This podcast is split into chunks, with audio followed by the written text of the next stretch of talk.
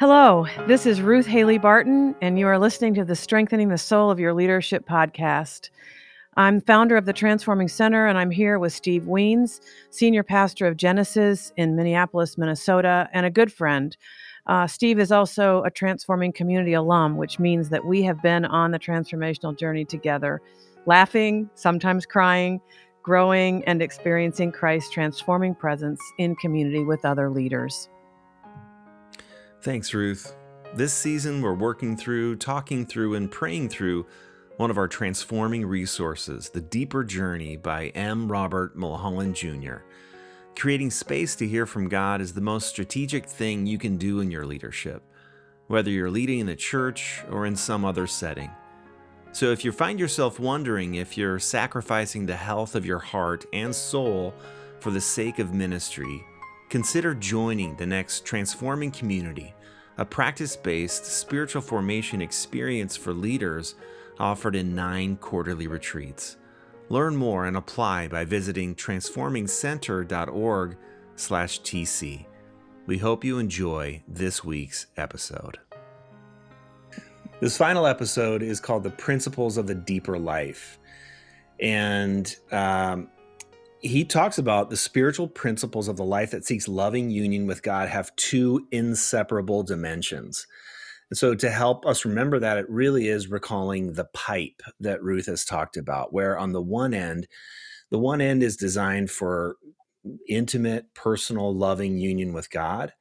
And the other end is designed for service and love to others. And we can picture this loving union with God where the life of God is flowing unimpeded throughout. So it's not a sense of I'm trying real hard on either end to receive God's love on the one end or to give God's love on the other end. It's a continual flow. Life in the flow of a loving union with God looks like that pipe. Hmm.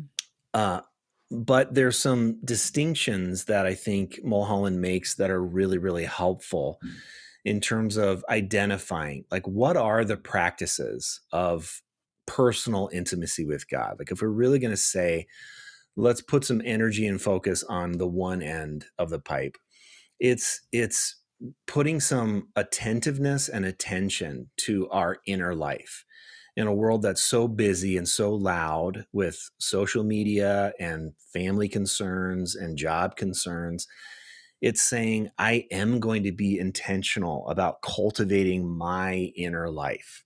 This is not something I have to win from God. It's not something I have to prove to God. It's not something, it's not a transaction with God. It's something that I can access because of God's unending love for me. Remember, I'm chosen and I was chosen in God before I did anything. And I find that to be hugely encouraging.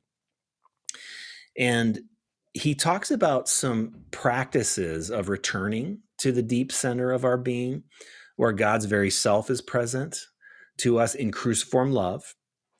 And he talks about detachment and centering as two essential spiritual principles involved in this return to the center detachment and centering.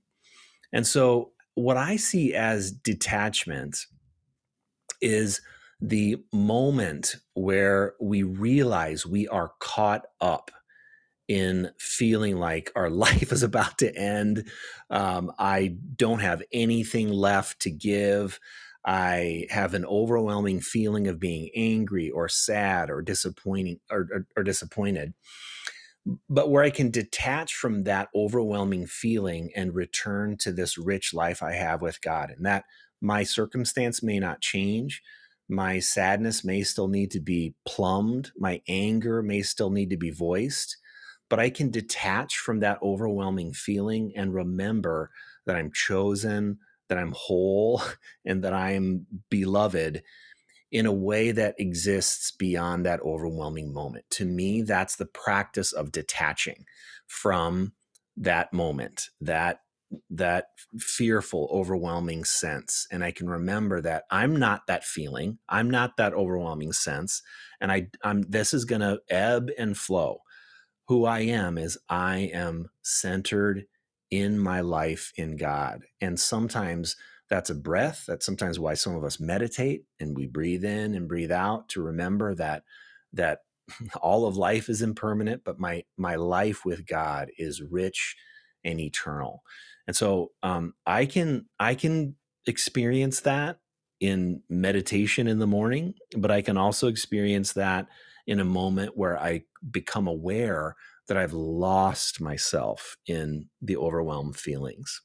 Ruth, have you ever uh, felt that sense of needing to detach from the overwhelming moment? And sort of how do you find yourself uh, remembering that you are God's and God's alone again? Well, every day, multiple times a day. yeah, thank you. Thanks for not making me feel alone in that. Oh, man. Um, I like his phrase, detach ourselves from all that is not God. Yes. In order to center ourselves in God. Um, and then without that, we not only do we fall into a self-referenced existence, but I think we also just get pummeled, you know, just get hit from all sides in terms of what can distract. And so I think even the practice of stilling, which he talks about in this chapter, um, can help to bring us back to what's real. And it's so essential. I find it's really essential to start the day that way, um, detached from all that is not God. And it's not easy, is it? Because Mhm. in order to do that, we have to like really leave our phones outside the room and determine that we're not going to open our computers right away in the morning. And um, there's a there's a real discipline. And I have found that even with all that's happening in our culture, whether it's um, the COVID nineteen crisis that we're in, or whether it's the contentious political environment, whether it's um, the insurrection at the Capitol, whether it's you know the impeachments, like there's just so much in the external world that is pulling and calling for my attention.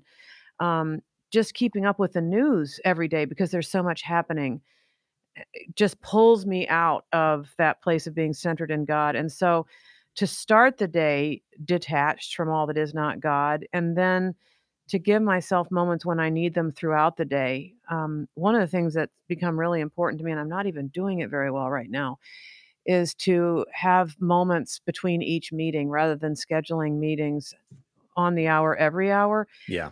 It is devastating to the soul to not have any time to drop back down into your center Yep. and listen to God in that place. And so even if we could schedule our meetings in such a way that there are a few minutes to detach from all that is not God and then to drop into the center of our being where God is, um, and to be reoriented to our ultimate reality. And, you know, the ultimate reality that God's got it, that God's got it and God's got us. And, you know, it's not all up to us. Um, or to drop down into that place of forbearance when we've been in a meeting where there was some contentious Yeah. interaction and you realize, man, we didn't leave that meeting agreeing with each other. Well, can we Yeah. just drop down and just say, that's okay. That's what forbearance is. I don't need to change that person. They're not going to change me right now. And we're still all in God. I mean, I think we need these moments. And then, of course, these longer periods of time, whether it's retreats, longer retreats, or even sabbatical seasons where we drop even farther down into our centeredness in God, into the ground of our being, are just essential for leaders who want to be in God for the world. It's it's very ironic and contradictory almost, counterintuitive to think that to be in God for the world means that we have to withdraw from the world at times. Right. Right. But it's true. It is true. You know, uh, he offers some of the most beautiful prayers to help us retreat from and center. And one of them is, Lord, free me from care for myself. Mhm, You know. Lord, Yeah. free me from feeling like I'm have to be the one to care for myself at all times and at all Mhm. moments. In other ways, in other words, Lord, help me to realize and recognize that you are at all times caring for me. That you Yeah. are And in in in some some of his work, he actually uses the word anxious. Free me Mm. from anxious care for myself. Ugh, Um, yes. I think in Invitation to a Journey, he actually adds the word anxious, and I think that's helpful because I don't know if we'll ever be comple completely freed from caring for ourselves, but I think we can be freed from anxious care That's for good. ourselves. Yeah. Um, and there is a profound difference, you know, between mhm. self care and awareness, body Yeah. awareness, mind awareness, soul awareness, and anxiously worrying about our next breath. Another thing he says is um, the movement of stilling ourselves in God is letting God be who God will be and allowing God to do what God will do in and through us. And then he leads us through the wonderful Psalm 131, which you've led us through so many times, Ruth. But, oh Lord, my heart is not proud, nor haughty my eyes. I have not gone after things too great, nor marvels beyond me. Truly, I have set my soul in silence and in prayer and in peace, like a weaned child at its mother's breast. Whew. That's a prayer of contentment, a prayer for Mm-hmm. contentment, um, a prayer of abandoning anxiousness, you know. Mm-hmm. And so the Psalms are, are amazing. If, if we don't know what to pray, there they are. They're our prayer book, as Eugene Mhm. Peterson used to say. Yeah, Thomas Kelly calls calls this a persistent practice, which I really like that idea of some of these things are things that need to be a persistent practice. This practice of detaching from all that is not God and centering ourselves in God needs to be a persistent practice for Yes. us. And one that we will not know or see the results in the moment, I don't think. No way. Um, we might feel like nothing's changing at all, but I'm telling you, this persistent practice will change us. Even if we don't ever recognize it, other people will. Um, because there'll be a quality of presence about us that's more calm and more full of equanimity. And um, so this is this is a persistent practice that needs to be put in our lives in, in whatever way we're able. Yes, it, it is, and I I like those words. Thomas Kelly, such a such an amazing thinker and author. Uh, persistent practice meaning I I need to bring my attention to it often. Mhm. Uh, the other thing I like that Mulholland says about detachment and centering is that it's never a world denying spirituality. Mhm. Uh, it's only the detachment from our manipulative and possessive abuse of the world that enables the world to be the place of life with God. And our centering enables our lives to be in the world all that God has created them to be. That Yeah. There's again another distinction that we're not talking about uh, calling the world this bad, evil place, and the only way that I can connect with God is by removing myself from it. No, it's saying it's the only way to be in the world is by practicing things. Yeah, because there's also a certain grandiosity that we can get into as leaders, and I'm speaking to leaders now. Yeah. Um, that I think we are we got into leadership because we thought we were gonna make a difference in the world, and we're kinda wired for that. Yeah. And I think it's hard for us not to always be trying to figure out, "How am I gonna have an impact? How am I gonna fix this? How am I gonna make my mark on this? What's gonna be my contribution?" You know what I mean? Yep. Um, that's very different than what Mulholland is suggesting for us in terms of being in God for the world and in a much more natural way, allowing God's presence to flow through and to make it clear to us what we're supposed to be doing, Yes. um, in the world. and maybe what we're not supposed to be doing. And maybe what we're not supposed to be doing, and even the attitude with which we do what we do, Right. you know? Can I even do what I do and offer it with detachment, leaving the outcomes to God, you know? That seems so much more free than in Mhm. saying, I will do what I'm called to do and I will do it with all my heart. But if it doesn't work out, air quotes, that is not up to me. And so I can offer it with so much more simplicity and gentleness and lack of control when I offer it that way. It's a much, Yes. much healthier way to live. Maybe my blood pressure would go down. Who Mhm. knows? Well, uh, this quote from Thomas Kelly is how he ends this section, and I think it's it's gorgeous. Uh, we are torn loose from earthly attachments and ambitions, and we're quickened to a divine but painful concern for the world. He plucks the world out of our hearts, loosening the chains of attachment, and he hurls the world into our hearts, where we and he together carry it in infinitely tender care. Mhm. Love. I like that. Mhm. So that brings us to the practices of public intimacy with God. Remember, if we think about the pipe, Mm. now we're thinking about the other end of it, where we the the life of God flows through us and into uh, loving service and acts of of kindness, of being in God for the world. Uh, how do you see these practices of public intimacy with God, Ruth?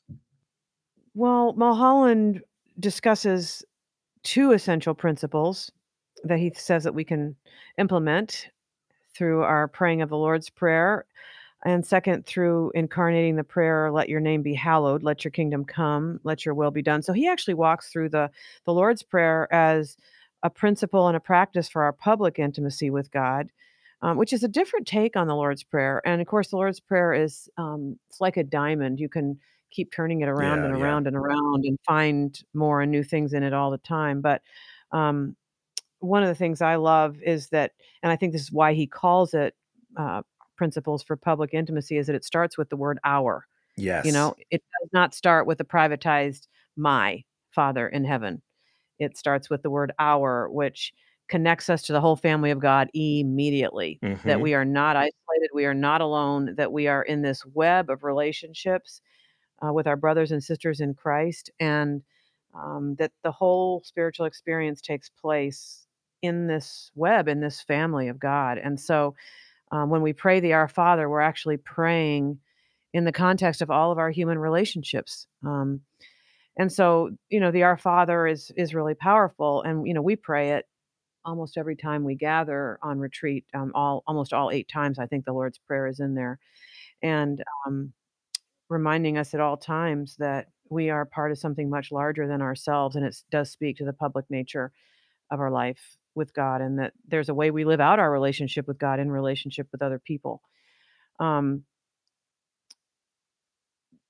the way we we use the name of Jesus and what the name of Jesus means when we use it. Let your name be hallowed. Um, that this is um, an expression of our own commitment to be in in God for the world, in Jesus for the world, doing everything in the name of Jesus, and that all of our actions would somehow make Jesus' name hallowed, uh, make it holy in the world. You know, to live our lives as though we're doing everything in Jesus' name, I think is an amazing way to live if we can remember it. But I, I just want to um, add maybe one thing. When we say, and I'm just saying, I'm just repeating what he writes, but when we say, let your name be hallowed, we're not spectators cheering on Jesus or God. It's a commitment to live our lives in the world on earth. Uh, let your name be hallowed here, right where Mhm. we live together in the in the matrix of relationships under which our Father is the banner, and um, that matters to me in a world that where sometimes in a religion where sometimes as Christians, we can see ourselves as Jesus is our mascot and we're cheering for him to get the work done. This is a very different stance. It's a stance of of partnership, involvement, and interactive engagement. yeah, and of course, uh, the will of God. Um, your will be done on earth as in heaven. And he talks about us being the will of God, not just God's will being something out there, but that our our very selves can be the will of God. Um, and so I think that's a pretty compelling idea as well. When we pray, Your kingdom come, Your will be done on earth as it is in heaven, we're saying, and Your will be done in my life as it has to do with my false self, my, you know, Yep. um, as it has to do with my surrender and my submission to um, the, the self that you know me to be, my willingness to become that self because that is the will of God uh, for me. Um, that e- this deeper journey that we're on actually is the will of God as we take it seriously, as we um, participate fully in this deeper journey of movement from the false self to the true self. We are actually being God's will in the world. God's will is not something out there that has to do with some decision. You know, Right. God's Right. will is for me to be on this journey from the false self to the true self. Yes. Um, I, so to connect this journey to the Lord's Prayer is kind of an amazing idea, I think. It Um, is. It is. and that's the way the world sees us. You know, they see a life that either is or isn't on this particular journey. They see us as either being completely self-referenced, even when it's religious, or they can see whether or not we are referenced elsewhere, you know? Well, and to that point, he writes on page 158 public in, in, intimacy with God does not become merely an alternative method of manipulation, coercion, and marginalization and control, all characteristics of the religious false self. And it could, right? It could easily become that. But no, it, it's an incarnation of God's shalom in which individuals and communities are valued. Systemic evil is challenged by kingdom values the marginalized are received and respected as a part of the R of our the Our Father. The voice of the disenfranchised is heard, and the cycles of poverty are broken. Come mm-hmm. on, Bob Mulholland. I mean, that is powerful.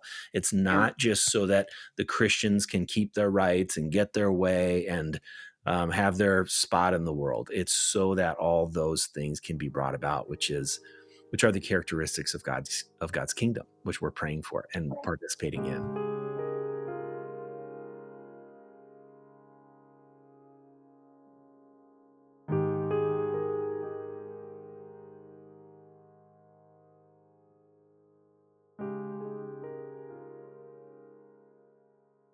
He ends with the daily office. And man, is that a weird thing if you're not used yeah. to um, that way of praying. What's the daily office, and how do you how do you see that incorporated into your own journey, your own life?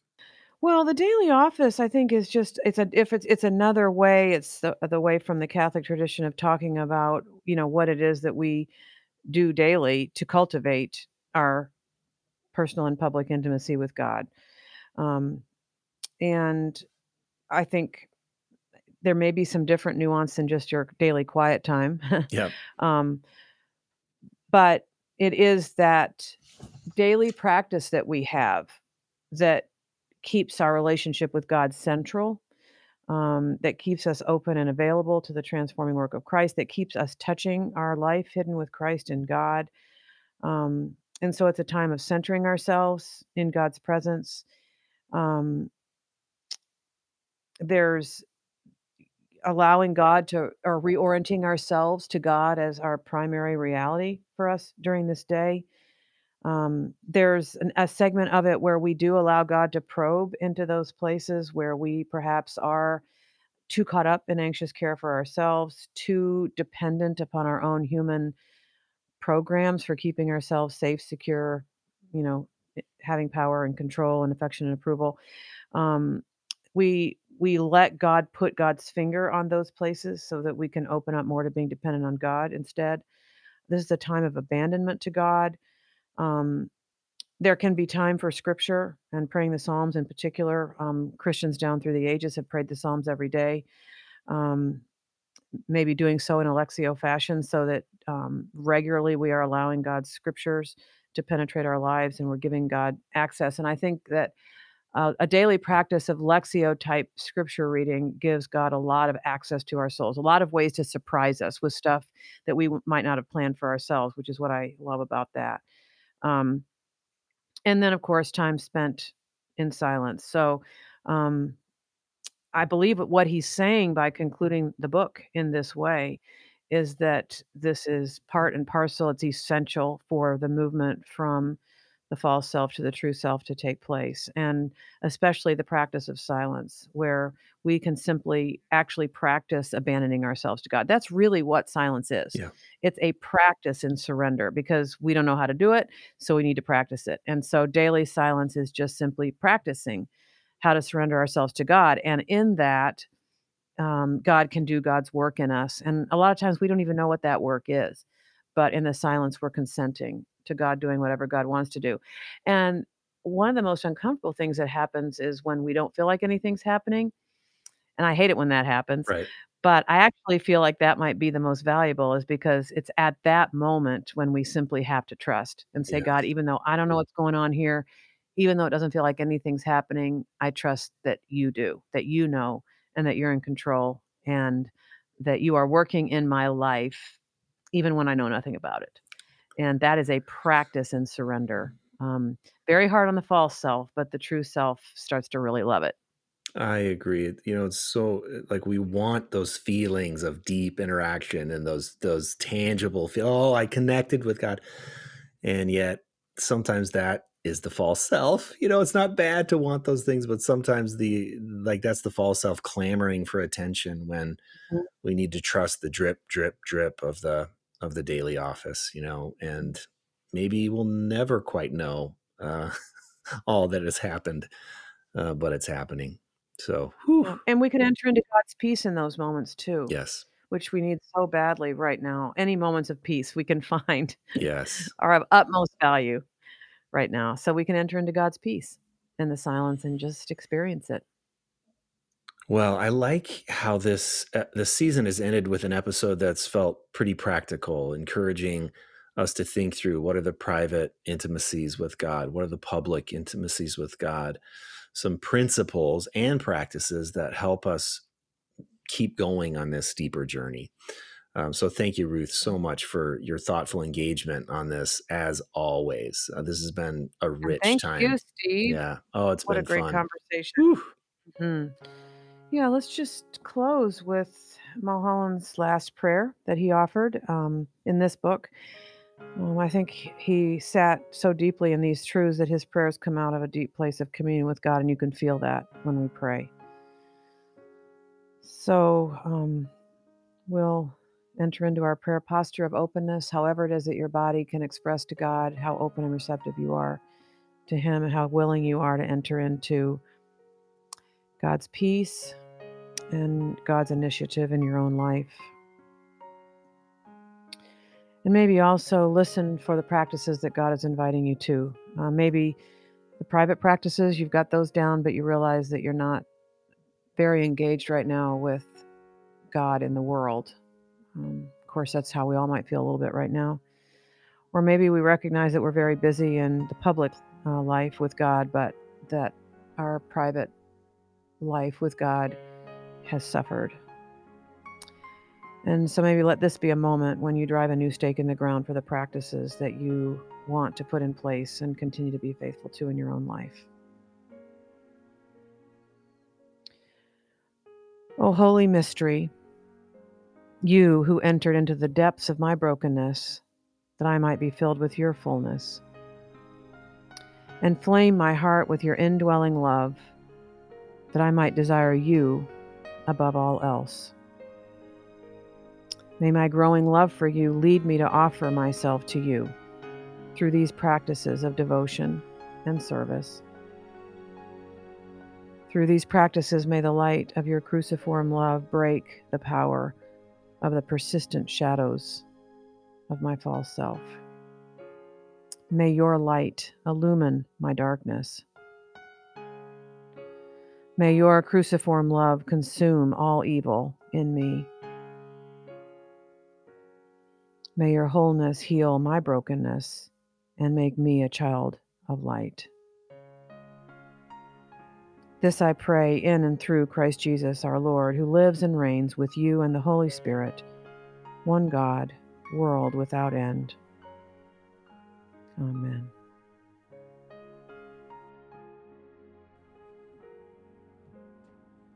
Thank you so much for listening.